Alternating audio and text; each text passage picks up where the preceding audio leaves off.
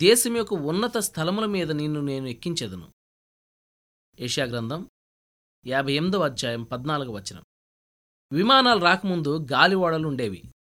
వీటిలో ప్రయాణం చేసేవాళ్ళు నేర్చుకునే మొదటి కిటికీ ఏమిటంటే ఓడని ఎప్పుడూ గాలికి ఎదురుగా నడపాలి. ఆ గాలి ప్రవాహాలు ఓడని పైపైకి తీసుకువెళ్తాయి. ఈ సూత్రాన్ని వాళ్ళు ఎక్కడ నేర్చుకున్నారు? పక్షులు వాళ్ళకి నేర్పాయి. పక్షి ఏదో సరదాకి ఎగిరేటప్పుడు గాలి వాలులు ఎగురుతుంది.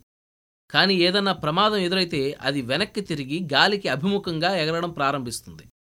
అందువల్ల ఎత్తుకి ఎగిరి ప్రమాదాన్ని నుండి తప్పించుకుంటుంది. శ్రమలు దేవుని ఎదురుగాలులే. వ్యతిరేకంగా వీచే గాలులు పెనుగాలులు కూడా ఇంతే.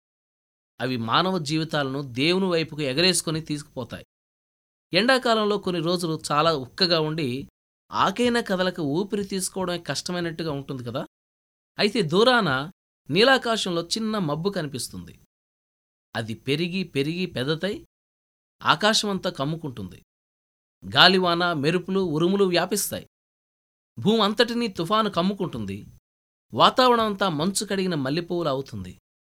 గాలి కొత్త జీవంతో ఉట్టిపడుతుంది. ప్రపంచమంతా నవనవలాడుతూ కనిపిస్తుంది. మానవ జీవితం కూడా ఈ పద్ధతిలోనే నడుస్తుంది. తుఫాను వచ్చినప్పుడు వాతావరణం మారిపోతుంది. స్వచ్ఛమై పరిశుద్ధమై కొత్త జీవాన్ని సంతరించుకుని పరలోకంలో కొంత భాగం భూమికి దిగివచ్చిందా అనిపిస్తుంది. ఆటంకాలు వస్తే మనం పాటలు పాడాలి. సముద్ర విశాలం మీదకి గాలి వీస్తున్నప్పుడు శబ్దమేమీ రాదుగాని గాలికి కొబ్బరి చెట్లు అడ్డుపడినప్పుడే వింత ధ్వనులు వస్తాయి. పిల్లని గ్రోవులో నుండి బయటకు వస్తున్న గాలిని వేలుతో మూసినప్పుడే సంగీత మాధురి మన చెవిని పడుతుంది. నీ ఆత్మను జీవితపు అడ్డంకులకు ఎదురుగా ప్రవహింపచేయి బాధలనే క్రూరమైన అరణ్యాల గుండా చిన్న చిన్న చిరాకులకు వ్యతిరేకంగా ప్రవహింపని అది కూడా పాటలు పాడుతుంది.